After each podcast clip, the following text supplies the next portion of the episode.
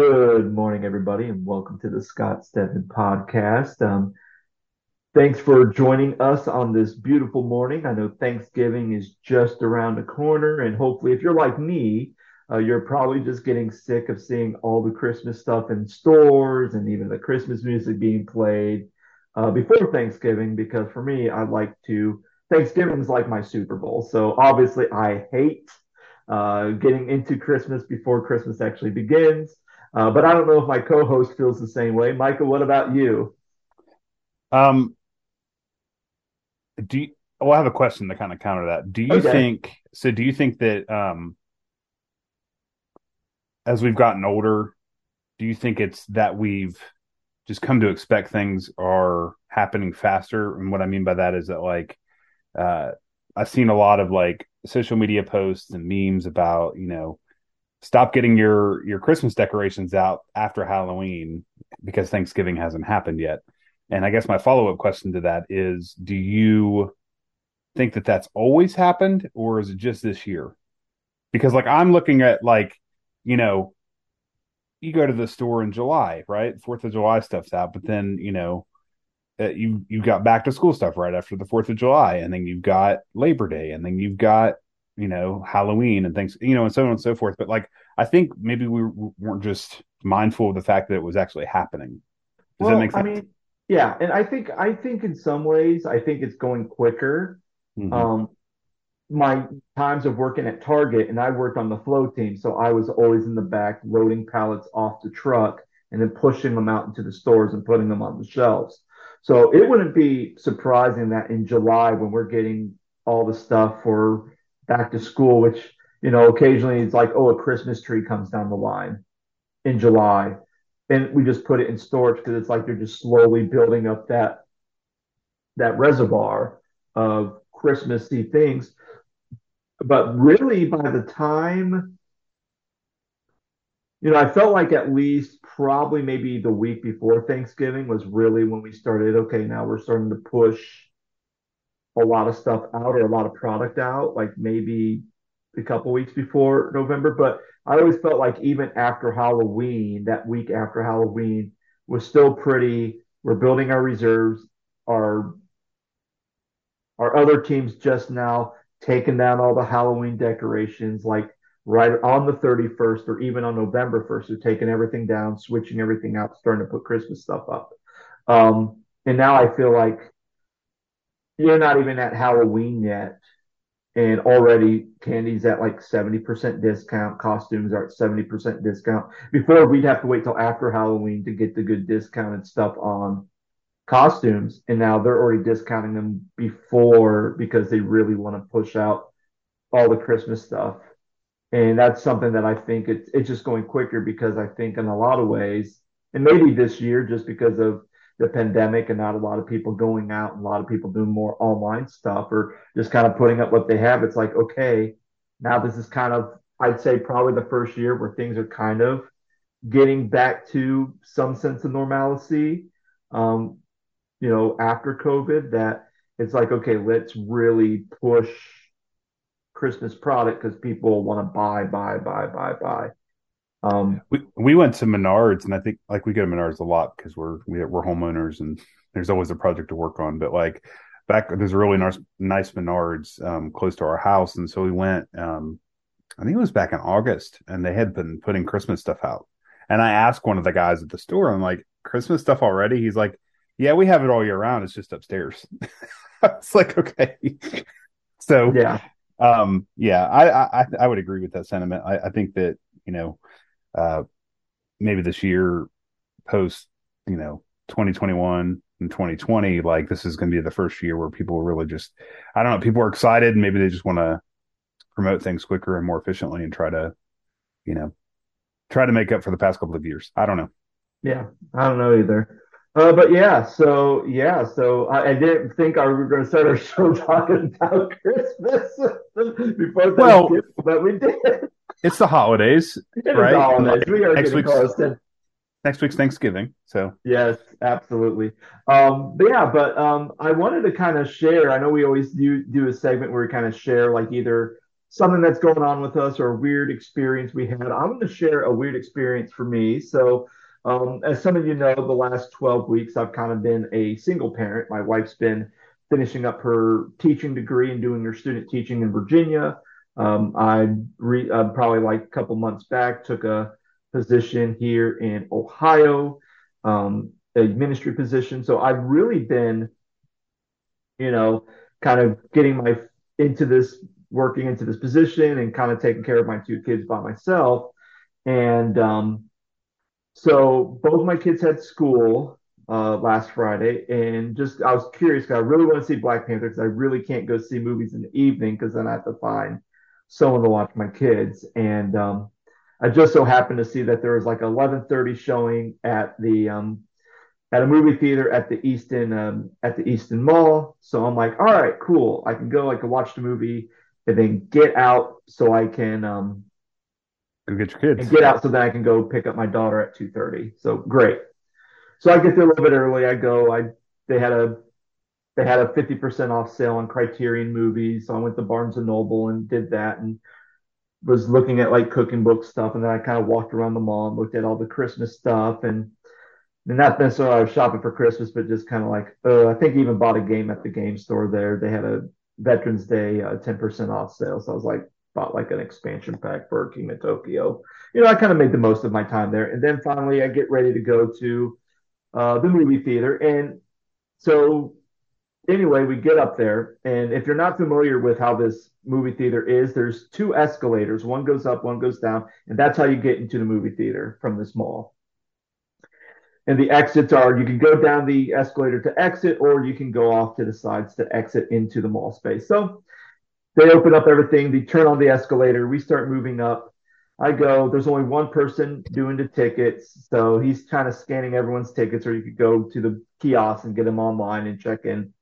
Get my ticket scanned, go wait in concessions, and people are starting to go into the movie theater and get their seats, and it's an IMAX experience for this Black Panther Wakanda Forever movie.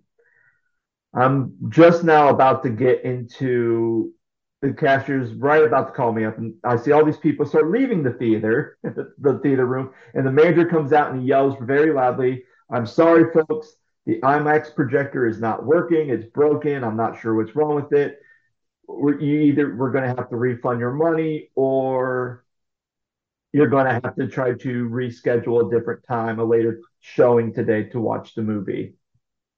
So it's like, okay. So unfortunately, since I already got my ticket scanned, I couldn't like just do a refund online and say, oh, and hit all the buttons. So I had to go talk to someone to get me the refund.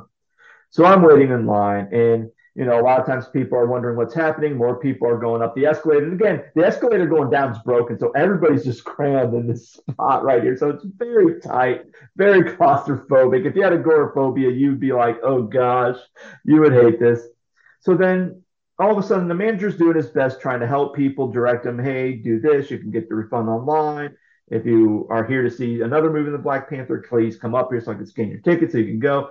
I mean, it's just, again, and they're short-staffed up there. There's like two people working the tickets, one person working the concession, and then you had the manager who's trying to deal with it. So very chaotic, but I felt the manager was doing the best that he could to try to appease everybody's questions and grumbling and everything else.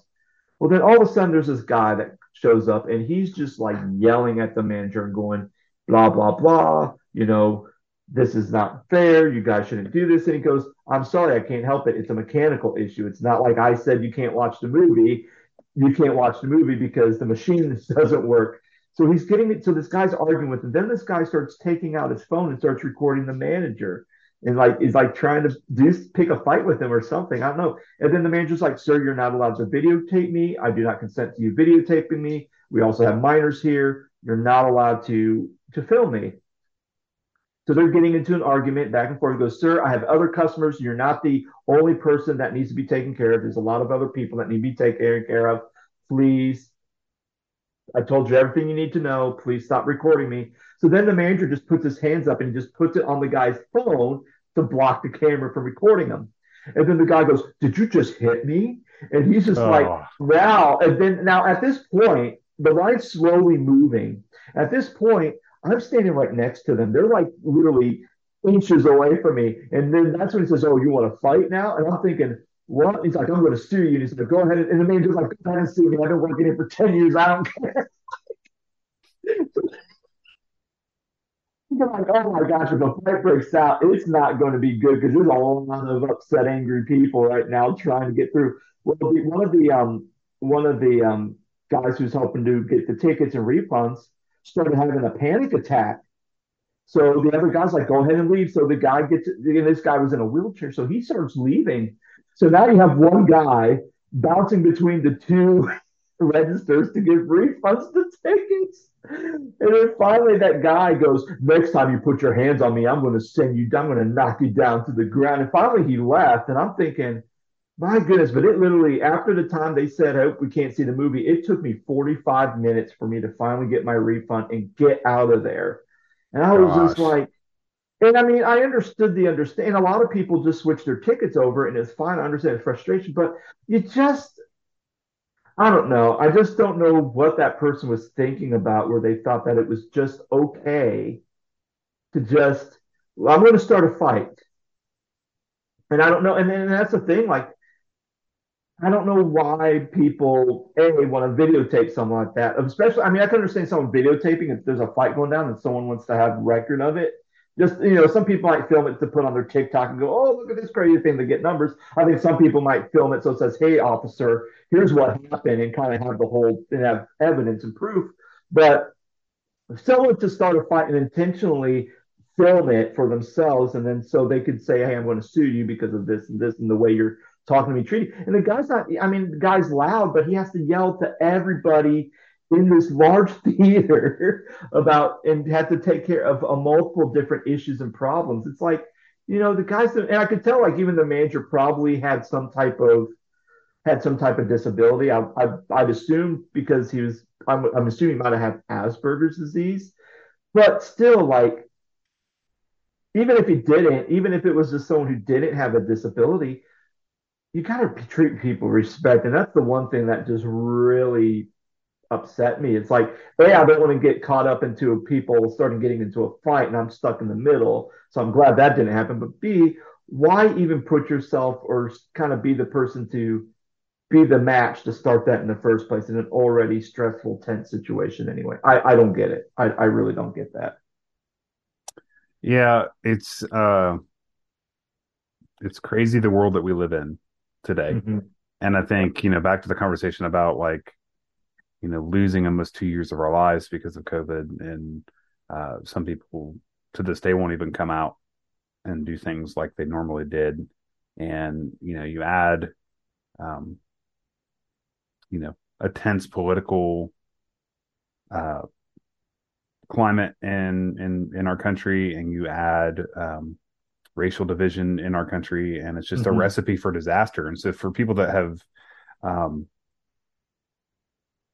you know, not been out for a while or have been out for a while, like, you know, you could literally just rub somebody the wrong way and it could just mm-hmm. turn out to the scenario that you saw, Scott. And I'm sorry that you had to go through that, but, like, it's another thing, man, that my wife and I noticed, and not that we're even, you know, talking about this today, but, like, one of the crazy things that we notice is that people, the way that people drive, I don't know if you've noticed that too, but, like, it's like people stayed inside for 2 years and then all of a sudden they drove their car for the first time in 2 years and they don't know what a turn signal is, or they just stop randomly, or they pull out in mm-hmm. front of you, or, like, and it's hard not to have, like, this immense amount of road rage. So I'm sorry that you had to go through that. And that, you know, for your listeners, you know, you and I record, you know, a separate podcast with Jordan Holstead, who's been on your show before, and we have a group text message, and you were telling us the story over text. And my wife was, you know, she came over to my office for lunch that day and she's like, oh my gosh, what happened to Scott? And I was like, I have no idea. And in the group chat that we had going on, I think I sent, like, a wrestling gif of a wrestler hitting another wrestler with a steel chair, which was kind of probably like your experience at the movie theater. My wife and I, our experience was the polar opposite. We walked into a 4:00 showing Thursday afternoon of Wakanda Forever, and there might have been 12 people in the theater, and everybody watched the film and we went home. So maybe the luxury of having that. Maybe you'll get to see that in the next couple of weeks. Who knows? Yeah, hopefully.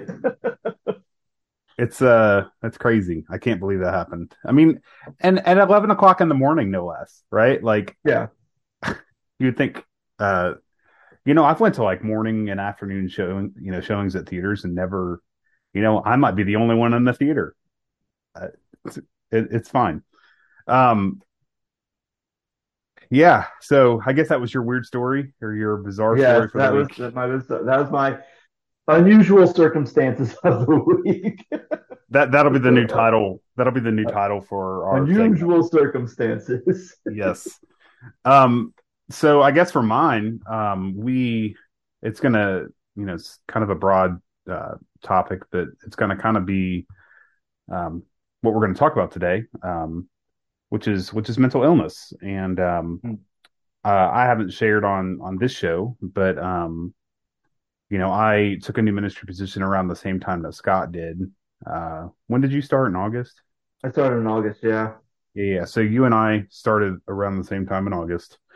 And I took a job as a creative arts pastor in the community that we live at a church. And about 2.5 months into it, I shared with the staff that I just wasn't okay.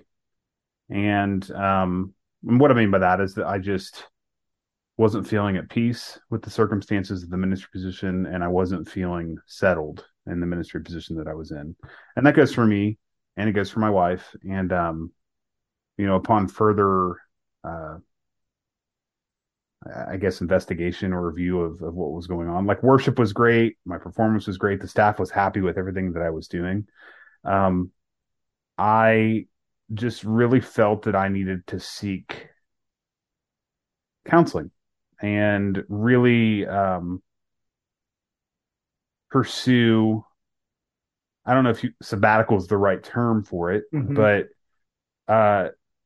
literally taking a break from ministry. And not that I'm not going to do it again, and not that I'm never going to lead worship, but a coworker at Miami told me, who's a believer, said to me, and it was one of the most profound things I've ever heard, and it stuck with me, that you need to say no and sit in God's presence.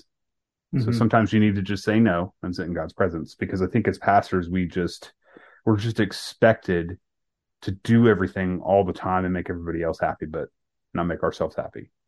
And so I've really struggled with that over the last decade plus in ministry. I feel like my wife and I have just jumped from ministry to ministry to ministry and not really healed from the previous ministry.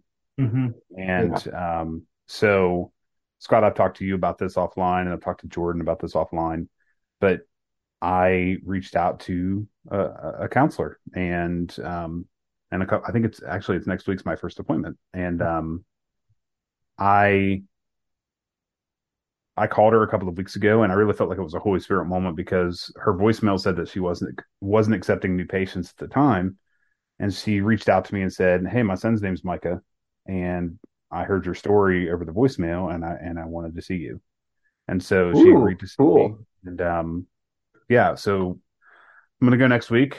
I don't recall ever going to therapy for anything. Mm-hmm. So there's kind of some nerves there, but with the church thing, I told the staff, I just can't right now. And there was kind of like this, they're like, "Well, what does that mean?" I'm like, "Well, I don't think I'm able to serve in a ministry role right now in the state of mind that I'm in. I'm perfectly healthy." Mm-hmm. I just think that, like, with the combination of, I podcast with you and Jordan, I teach a class, I'm taking classes. I'm a grad student like you are, Scott, and I'm working full time somewhere else. So something had to give. And so, my wife and I are going to go, we've agreed to 6 months to a year of just not serving. And just going and sitting and finding a church where we can just truly heal, truly worship, truly be a couple, because we've been married 7 years, and we've served together in pretty much the entirety of my ministry together in one way, shape, or form, whether it's running slides, whether it's running lights, whether it's running a live stream, whether it's me leading worship and Alicia running slides. Like there are just the numerous combinations of things to depict the way that we serve. So we told the staff, and it kind of ties into a weird story, before we dive into more about the mental illness thing, but and pastors with mental illness. I told the staff, I want to say 5 weeks ago, that I was going to step down. And I told the pastor, this is what's going to happen. My wife and I sat down with the pastor and his wife and said, hey, this is how we're feeling. We would like to step down. And here's the time frame of which we're going to step down. And so I was like, in most circumstances, Scott, when you resign from a church, you tell your board, you tell your elders, you tell your staff, you tell, your teams, and then they let the church know. So I told the pastor let the staff know. And then there was going to be a board meeting 2 weeks ago. And he was like, I would like you to come and share with the board, why you're leaving and what's going to happen. And, so I was going to go share with the board, and they canceled the board meeting. And I was like, well, pastor, I have to share with my team on Sunday, that I'm leaving. 'Cause this is not yesterday, but the Sunday before, which was last Sunday. Mm-hmm. And I said, I have to tell my team. When do you want me to tell the board? And he was like, don't worry about it. I'll tell the board. Okay.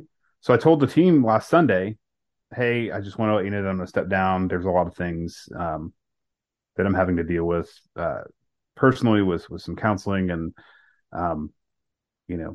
dealing with some woundedness from ministry and my mother's death and some other things in my life that I really just need to process. And I just don't think I'm in a good space to serve in ministry right now. And so I told my team. The team took it really, really well. And then because they moved the board meeting to the following Monday, I had to teach my leadership focus cluster. There was no way that I could go to this board meeting. And so, last Sunday I told the team, and then yesterday was my last Sunday. Yesterday I was done. Not one word from the pulpit, not one word from, they didn't tell, not to my knowledge, they didn't tell the church. I think the board knows, the staff know, but I led worship yesterday. It was a normal Sunday. Everything was great. I led worship, and I felt good about the service. I packed up my guitar and packed up some of my things that I had at the church, and they said amen. And I walked out of the church, and it was oh, I guess we're done. There was no and I don't want to, my wife and I are not, not ones to, make a big deal about us or things like that. But it was bizarre. Which is appropriate, I think, for the segment that we're in with the weird stories. But I was kind of expecting them to let the church know. It was just, I don't know if the pastor was just stalling from the inevitable. I'm like, pastor, I'm leaving tomorrow. Tomorrow's my last day. So, that was kind of, I wanted to share and be super vulnerable on your show about just, I think the importance of counseling and the importance of, pastoral care, and we're going to talk a little bit more about that today, so I'll let you take it from there.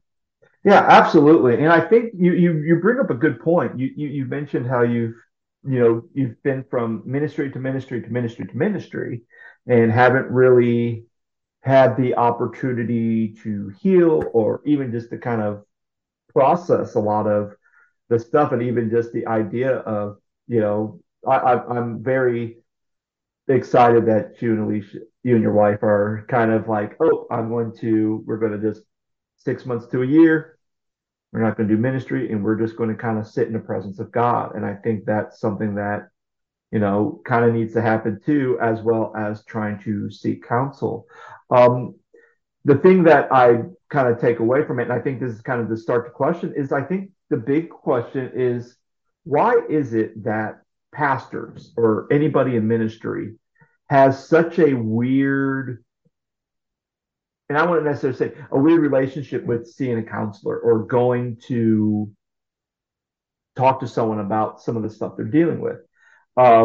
When I started doing stuff with theater and acting, you know, one of the things that my professor would always tell us as acting students is, you know, every good actor needs a good therapist. Mm. And he mentioned that. And a lot of times is because the idea is if you are doing stuff on the stage, you know, if you're getting into character and doing that, you're going to bring a lot of stuff in your personal life onto the stage as a character. And as you're acting and doing stuff, sometimes you're kind of doing this self-counseling, self-seeking, self-processing. Yeah, self-soothing thing. So obviously you need to kind of talk about it, and because you don't know where to go with some of the stuff you may be coming out to on stage. Plus, you know, acting's not, even though we see like actors make billions of dollars in Hollywood and stuff, majority of that people are working as actors in different cities, different towns, and they're not making big money. Sometimes they're working a second job or maybe even a third job. And sometimes if they're married, sometimes that could become a strain on their marriages. So there's a lot of things to talk about. And I think even when you look at the role of pastors, you know, you are speaking in front of an audience. You do have to do a lot of prep to prepare a sermon, to prepare a message, to communicate to people. You're building relationships with people. And in some ways, I kind of see the theater and even just kind of a pastor's role in the church kind of very similar in some ways, except in ministry, sometimes the pastor's not only the person upstage who has to kind of run everything as far as the speaking, but you might be the pastor who's doing the playing, the speaking, the media, and everything else. So basically, if you think about all the different roles of a stage in the theater, sometimes you could have one person as pastor doing all those different things. So, and especially in those moments, it's especially important that you go and talk to somebody about it. And I'm just always curious on why that seems to be kind of a thing that's not on pastors' radar, to actually intentionally seek out somebody, a counselor, to process or speak about some things in ministry.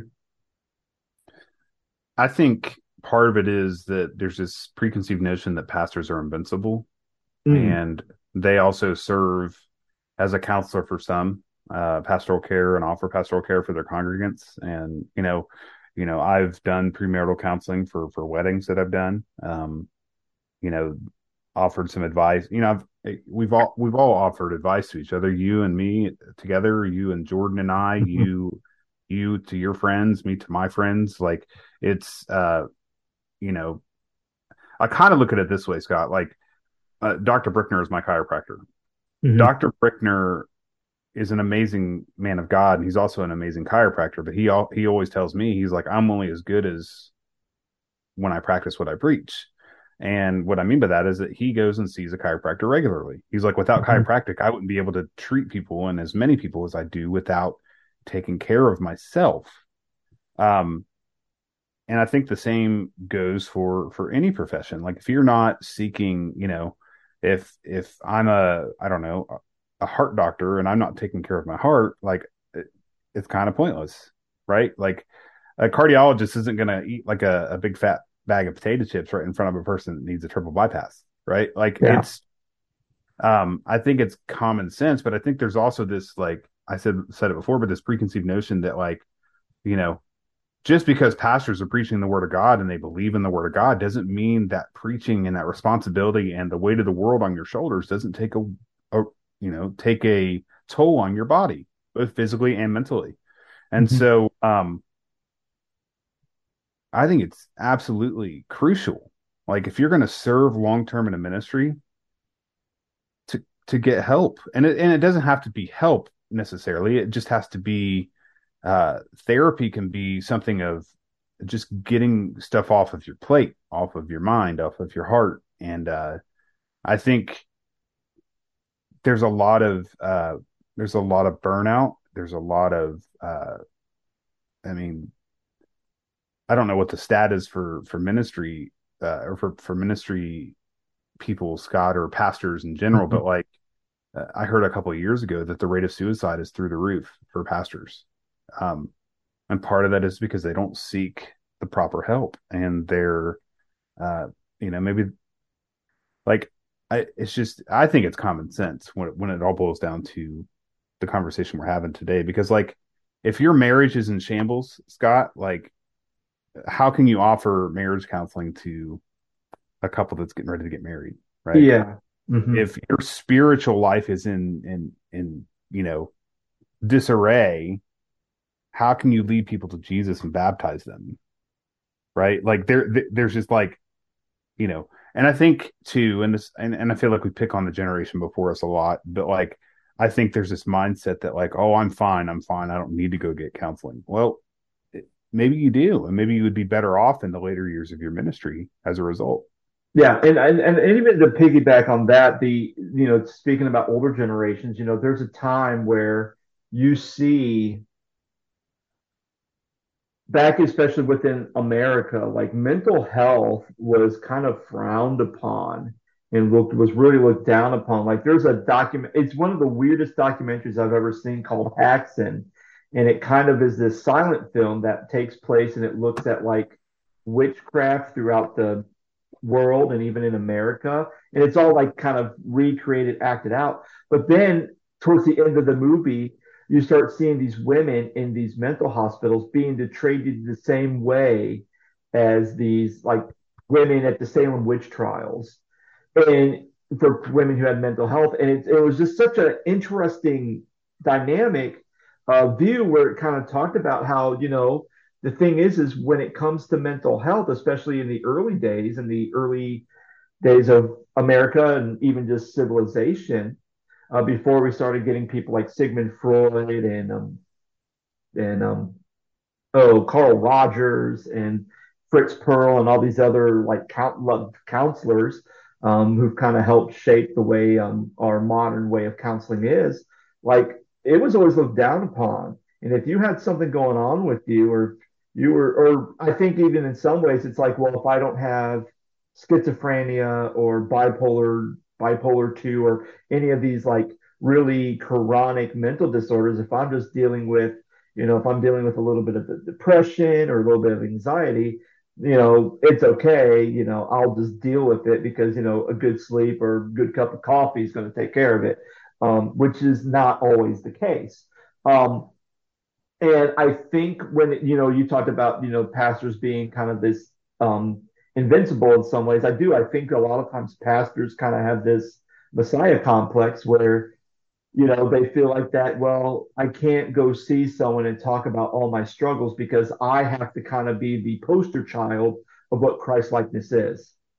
And apparently Christ-likeness means that, you know, I got to be, you know, don't drink, don't smoke, be a goody two-shoes, but especially, you know, if I'm dealing with any issues or burdens, I got to carry that to the cross or I got to lay it at the feet of Jesus. And it's Jesus that can take care of that. And I think there's been a lot of bad theology within the Christian denominations over the years where we have kind of put so much emphasis that, well, God's the only one that can heal both physical and mental issues. So when someone is struggling with something, well, we'll give it to God, lay it at his feet, and God will help you through that process versus I need to go talk to someone. And kind of where I've kind of landed on with, and again, this more of my mindset of how I look at scriptures, but when I look at the role of Jesus, we only see Jesus times where he went away to talk to the Father. He went into the mountains. He was in isolation talking to the Father. And a lot of times I view that as Jesus was intentionally taking time to sit, to be still, and to really have conversations with the Father. It's like, man, I wish Jesus would have brought someone in there to kind of write down what Jesus was saying to the Father. Because, I mean, I can only imagine some of the things he would be saying, giving praise to the Father, loving on the Father. But I'm sure there's times where Jesus was saying, man, it's hard being here, you know, being on earth and experience all the people who are sick, all the disease, all the things that... And I think a lot of times in ministry, just having somebody to go and talk to and saying, hey, I'm really struggling with this and I need to talk about it. And it goes back to another point you said about, you know, making sure you practice what you preach. And my homiletics professor at Ashland was Marvin A. McMickle, who wrote a lot of different books on preaching. And he always says, you know, if you're struggling with something, let's say if you're struggling with alcoholism, don't be preaching against alcoholism from the pulpit. You know, if you're struggling with pornography, don't be preaching about lust and being anti-pornography from the pulpit, because if you're struggling with something and you're preaching the opposite, then it's you're almost in a way you're kind of setting yourself up for failure if any of this stuff ever gets found out. And I think it's the same way.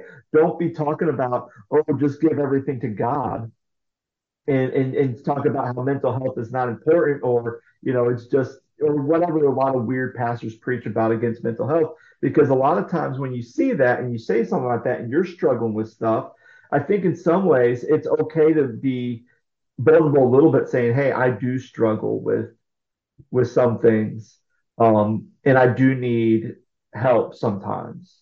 And I think that's the big thing, is that even in scriptures, there's a lot of people who needed help. And Jesus was, not only was Jesus there to help, but then Jesus also commanded his disciples, you need to go and you need to help as well. Yeah. And back to the mental health, the stat that I was trying to look up earlier, I just did a quick Google search and it said, Faith Life conducts a survey on mental health of pastors. And in July of 21, it said that more than 1 in 10 pastors admitted to contemplating suicide in the past year. Yep. Yeah, absolutely. Which is I agree with that. Stunning. Mm-hmm. And how many of those sought counseling or you know, sought help? Yeah. And I think, I think that's the thing. I think I think the other issue on why pastors don't get help, because pastors do everything. Mm-hmm. And, you know, there's a difference between, oh, I got to go see my doctor once a year or twice a year, or I got to go see a dentist twice a year, or even I got to go and see a chiropractor once a week. It's like pastors are okay to say, I can allow that to happen. But the moment you say, okay, I need to go and see a counselor once a week, or sometimes depending on the initial session and where you're at and what's going on, now it's like, okay, well, maybe you have to do 2 sessions, and not just 2-hour sessions, but we might have to do 2 two-hour sessions, because we really got to unpack a lot of stuff, because you've been holding on to a lot of healing, hurt. So there's that aspect of it. So it's like, well, I don't want to commit the time to go see somebody, because I don't want someone to tell me that there's something wrong with me when I'm a highly functioning, capable adult.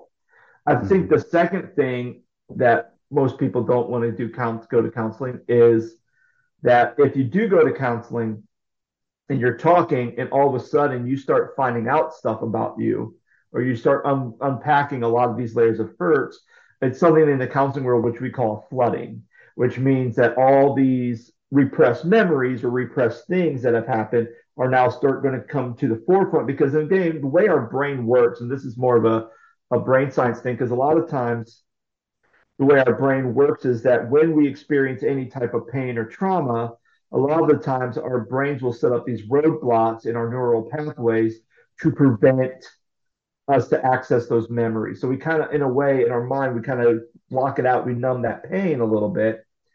So then as counseling happens, even though the brain's blocked this up, the neural pathways are trying to create new pathways to try to tap into that memory, to expose it, in order for people to be healed from it. Because the only way you can heal from something, especially in mental health, is to really tackle those things head on.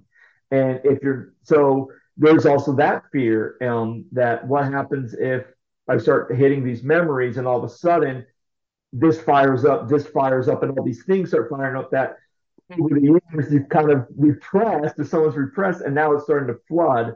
And now you're like, you become a highly functional pastor that does everything, to now you just have to really sit and deal with your stuff. Or maybe you have to say, okay, I can no longer be in charge of all this stuff. I have to have people do this for me, because I cannot do it anymore. And then I think the third thing is there's always a fear of the person that you're putting your trust in as a counselor, the counselor-client relationship. And, you know, if you're going to talk to somebody, you know, you want to make sure, okay, can I trust this person? And if I trust this person, you know, are they going to give me the right information, or are they just going to say, okay, here's a prescription, here's medicine, here's medicine, here's medicine. And, you know, that's a whole nother topic of things I don't want to get down the road to. But, you know, there's also that thing of like, hey, are they just giving medicine just to cope with my issue, or are they giving medicine as a way to help me cope? But then the counseling sessions are helping me heal. So then eventually I can now get off the medicine. And I think that's kind of a big thing too. So I think there's a lot of factors that go into why pastors don't want to, because either way, a lot of it's going to boil down to how is this going to affect my performance at church? And again, if my performance is being affected at church, then either A, there's going to be a self view of me saying, okay, I'm not living up to the high standards I put on myself, and I don't know if I can hit the standards that my elder board or the church has expectations of me. And I think that's kind of another battle that you have to deal with when it comes to why pastors don't seek out mental health. What are your thoughts about all that stuff? I said, like, I rambled on a little bit too long on that. No, it's good. One other thing I think I want to add to that is, I think if you're a small church and you're the only pastor that's doing everything, like you're saying, Scott, is having a moment in time where they need to seek counseling or they need to seek help. I think one of the biggest fears is how the church is going to respond to that. Mm-hmm. You know, depending on where you're at, depending on the grace of your church and the grace culture of your church, the response may be different. Some churches will be, you know, with arms wide open to the idea of you seeking counseling, and they want you to be your best self. Not every church is going to share that mindset. And so I think you have to be mindful of how the church is going to respond and in response to your question. And I think there's a lot of fear there as far as pastors seeking out help because of that, because they're afraid, again, of the response of their congregants. So, because I think, like, you know, even if you're perfectly healthy, like, Scott, you could be like, well, I need to go seek help. But the church's response could be, well, if he or she needs to go seek help, how are they going to help me? Right? Mm-hmm. Like, people are selfish, right? Like, we're selfish. Yeah. We're humans. We're selfish. And so that could be the people's response, but, you know, you could hope and pray that the church is going to respond accordingly. I know of a pastor recently, and I won't, you know, share his name for privacy issue, you know, privacy reasoning. But last year he deals with a lot of anxiety and depression, and he's the lead pastor of a smaller church in our community. And he literally stepped down for 3 months, and the church was just so graceful, and they continued to pay him. They continued to pay for his therapy. They continued to pay for his, like, the man, like, was crippled by anxiety and depression, like, to the point of where he checked himself into a mental hospital. Yeah. And he, you know, and I called, and, you know, I know him and his wife very well. And, you know, I said, hey, we're praying for you. If you need anything, just please let us know. And, you know, I was able to fill in and lead worship 1 week for him. And, they have another guy who's a great, he's a hospice chaplain, but he used to be the pastor of that church years ago. And he filled in for 3 months, and they got him the help that he needed, and he's a lot better now. But that's an example of, like, how a church should respond with the love and the grace of God as we're called to. But I think, to answer your question overall, like, a lot of pastors are afraid of the response of their church. You know, what if they think I'm crazy? You know, what if they can't help me?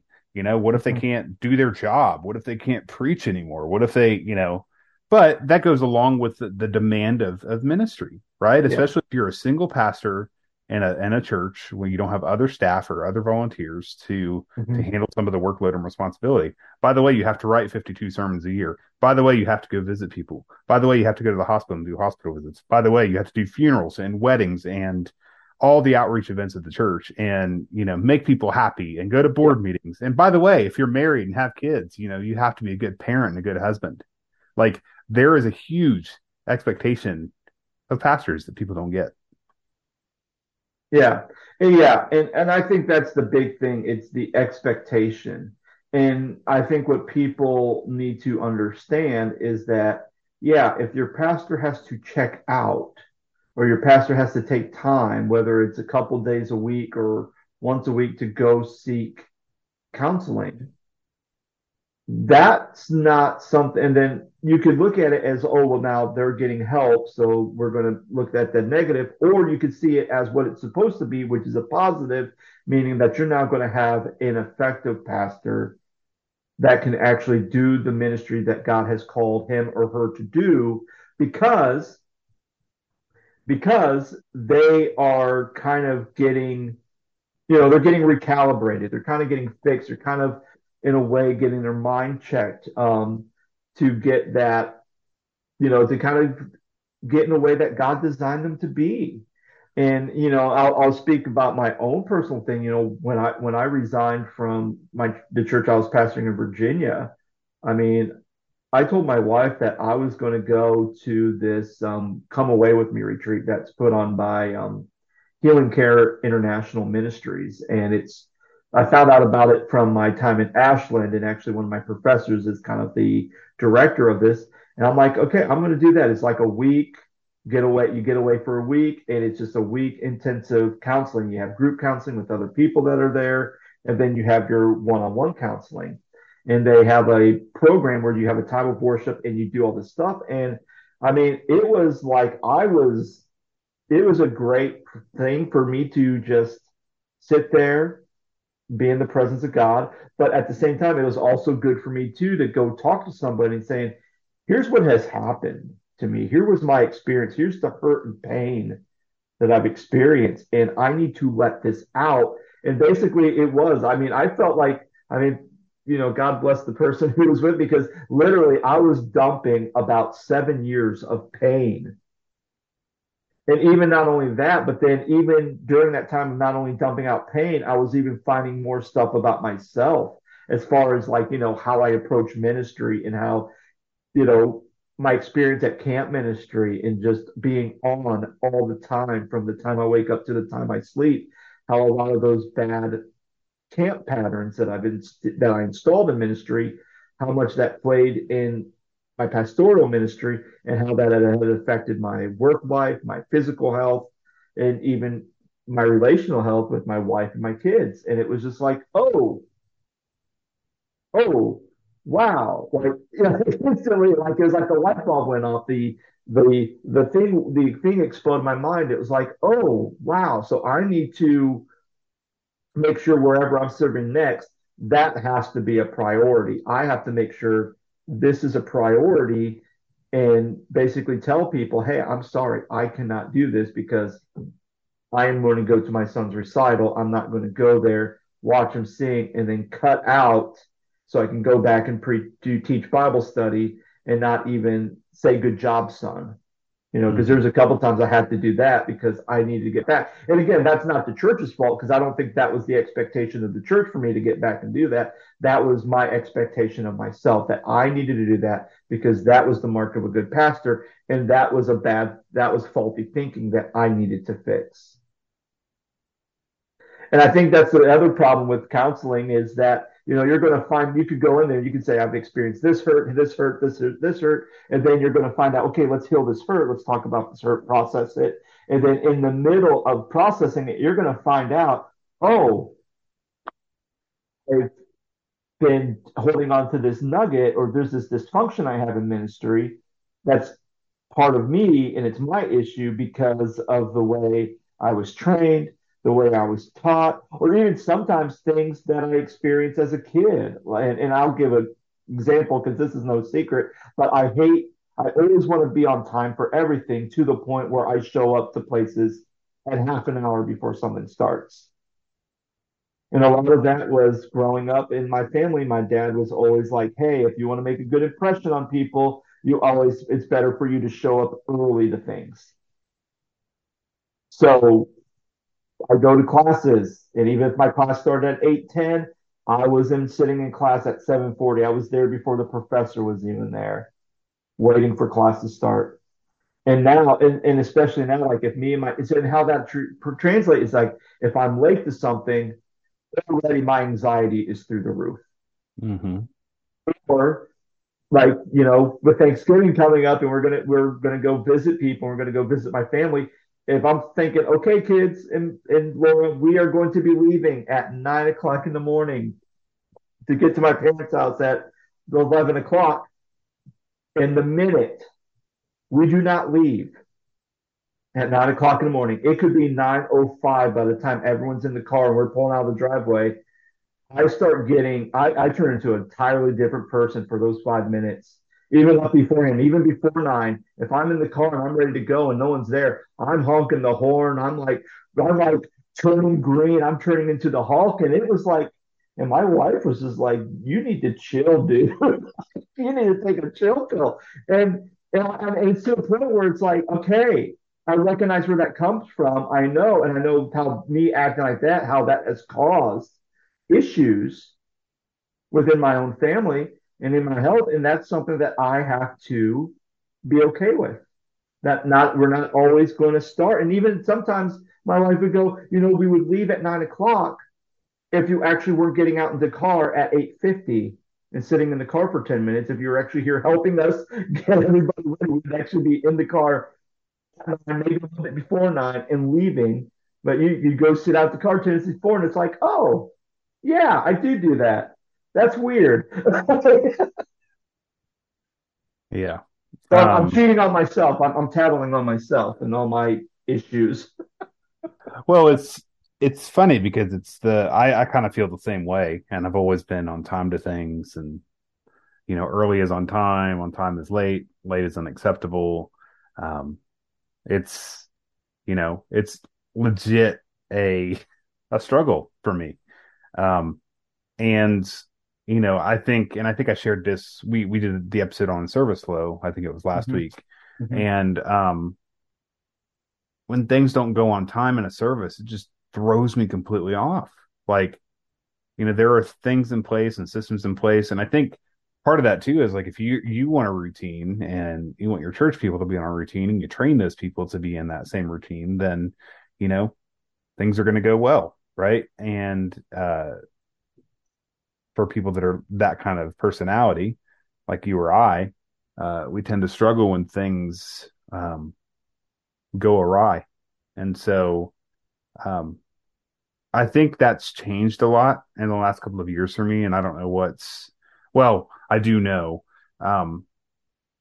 you know, I used to be so wound tight as far as, you know, we got to be on time to a certain place. Like, we've made these plans. We need to do this. But I think the passing of my mother and losing my job all in the same year kind of really made me put my life into perspective and appreciate the time that I do have with my wife and being home and, you know, growing up in a pastor's home and my wife growing up in a military home, we moved a lot. So like for us now, we enjoy sitting at home.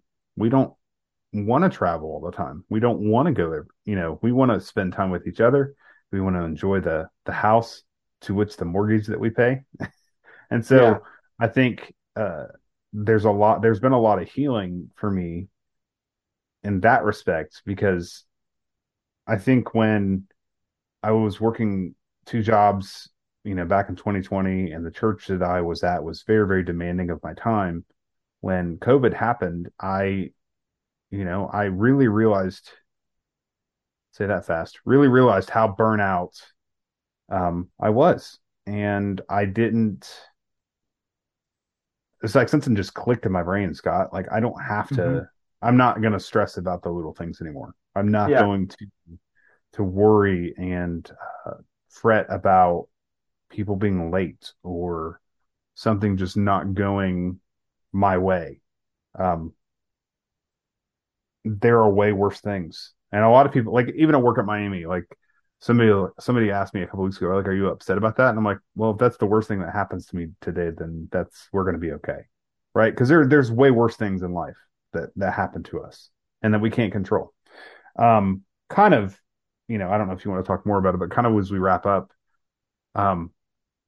my first ever class in seminary at Anderson, was with Dr. Guy Brewer. I don't know if you ever had him for anything. No. But he is an amazing, amazing, amazing, amazing man. And I can't say amazing enough, but, he's one of those guys that, you'd be walking down the hall in the seminary and he'd be like, hey, Scott, come in here. And you walk in there and he'd be like, sit down. And he's like, tell me about your wife. Tell me about your kids. Tell me about how your life is going. And you'd be like, well, Dr. Brewer, things are great. He's like, no, tell me how you're really doing. Like he'd be one of those people that really want to pour into your life and see how you're doing. But anyway, the first class I took in seminary was pastoral care, and it was with Dr. Brewer. And we all walked in, and I was nervous because it was my first class and it was my first seminary class. And he was like, if you've got a Bible, turn it open to John chapter 5. And so we did. And it was the healing of the pool, or the healing of the pool on the Sabbath. And John 5, the first thing that Dr. Brewer asked us, he was like, before we even, look at the syllabus, before we even, get to know each other, I have one question for you. And I was like, and everybody was like, okay. And his question was, do you want to be well? And that has stuck with me to this day. And, in John chapter 5, verse 6 and verse 8, it says, do you want to be healed? This is Jesus talking to the paralytic. Do you want to be healed? And in verse 8, it says, Jesus said to him, get up, take your bed and walk. And it goes on to say in verse 9, and at once the man was healed and he took up his bed and he walked. And so I ask that to myself all the time. And I think that's, kind of the direction I'm heading with my life in the next couple of months and, into the next year. I want to be well. I want to be the best version of myself I can be. And I want others to share that same joy and that same freedom that come as a result of pastoral care. So I don't know if you have any more you want to add to that kind of story. And I think just to kind of quickly wrap up my final thoughts, because I mean the other thing I was thinking about, like, when looking for a counselor, do you find a Christian counselor? Do you find a non-Christian counselor? Or even do you just go and find a good trusted pastor who has a counseling degree like I do? And kind of my response is, and kind of piggybacking off what you said about, do you want to be well? I think that's going to be kind of the best gauge of where you're going to go. I mean, the benefit about seeing a Christian counselor is they kind of know. They know the Christian life, especially if there's someone who's a Christian counselor and they used to be a pastor or they served the ministry. They know the demand of ministry. So they can kind of say, okay, yeah, let's talk about that. At the same time, you could find a Christian counselor and they could get into the whole Christianese culture of like, well, God never said ministry was going to be easy. And it's like, okay, yeah, I get that, but that's not helping me. That's not helping me process some of my hurt. That's not helping me be well. That's not helping me maybe uncover some dysfunctions that I've kind of learned from growing up, or, how my dad saying, hey, if you want to make a good impression, you got to show up the place on time. How that one phrase and that one moment of time has stuck with me, and could become a major dysfunction in my life. Of like showing up the places ridiculously early. It's stuff like that where if you want to be well, a good counselor is going to dig and uncover that, and especially if you find somebody who. And again, a lot of times a good counselor, if they follow by the code of what a good counselor is always going to do what's best for their clients, whatever the client wants. So if the client wants to be well, then you as a counselor need to do things to be well and not just say like, oh, well, let go and let God. Like, that's not making me be well. There is some truth to that. There is something where you're going to have to put in the work and the effort. And I think as far as a counselor, and this is more for pastors who are debating, you're only going to get as much out of counseling as what you put in. Yeah. It's just like with anything in life. If you put in the training to practice and you're practicing playing basketball all the time on your home court, you're going to practice before, during, and after doing drills, then you're going to be a good basketball player. So if you really want to be well, if you want the counseling, you have to put in. So you have to kind of come into the more you open up and you're transparent with the counselor, the better experience you're going to have. And the quicker your healing process is going to begin, because you're really going to be able to help unpack a lot of the layers and some of the hidden things in your mind that, you know, that you've been holding on to. You're going to be let go. And it's kind of like, and I'm sure as someone who goes to a chiropractor regularly, I'm sure there's times that when the chiropractor hits those tension spots in your spine or in your back, and you hear that crack, or you feel that movement, that you could probably feel a lot of that pressure coming off your body, and you kind of feel like a little bit looser. You feel better after seeing a chiropractor. I'm assuming, and I think the same things like counseling, if you can go and you can be open and honest and allow that, then that's going to take a lot of those layers of pressure off your mind to kind of give you the healing that we all desperately need. And that's what counselors are there for. And speaking as a counselor too, from an ethical standpoint, you know, counselors probably have one of the strictest ethical codes that you have to be. So if you're worried about, well, I don't want to see a counselor because they're, especially as a pastor, well, I don't want to talk about all this stuff I'm struggling with, and then all of a sudden it's going to go to someone at my church. Like, if there's a break in confidentiality in a counselor-client relationship, then you can no longer be licensed as a counselor, because that is something that they take very seriously. So, you know, just for pastors out there who may be struggling with that, you don't have to worry about that, because there is a strict code in the ACA about that. But is. Oh, go ahead, Micah. No, I was going to say quickly that the counselor that I'm going to see starting next week, I asked her, I was like, "Are you a Christian counselor?" And she was like, "No, I'm a counselor that's a Christian." And so that's it. Like, she believed, she's like, "I have treated pastors, but like, if you're looking for specifically a Christian counselor, then I'm not a Christian counselor. I'm a counselor that's a Christian, and I understand Christianity and faith. And I've treated many pastors, you know, of that background." But she was like, "I want to preface with that, and if that's not what you're looking for, then I'm not your person. But I do believe I can help you and walk you through some of those things." So just to awesome. Kind of add to what you were saying. That's wonderful. I think that's great. Well, friends, thank you so much for listening to this episode. I hope this has helped you process. If you're a pastor and you're struggling with a lot of issues, or you're carrying a lot of past hurts for ministry, and you're kind of shy about, you know, pulling the trigger on actually seeking professional help, we definitely hope that this has helped you make that decision. If you have any other questions or comments or any mail you'd like to send us, go ahead and visit my website, thescottstedman.com. Go ahead and send me an email there, or you could just write something in the comments or send us in the messages, both on my Facebook page or even on YouTube or wherever you're listening to us. Just feel free to reach out, and we hope to bring another great episode to you next week. Take care.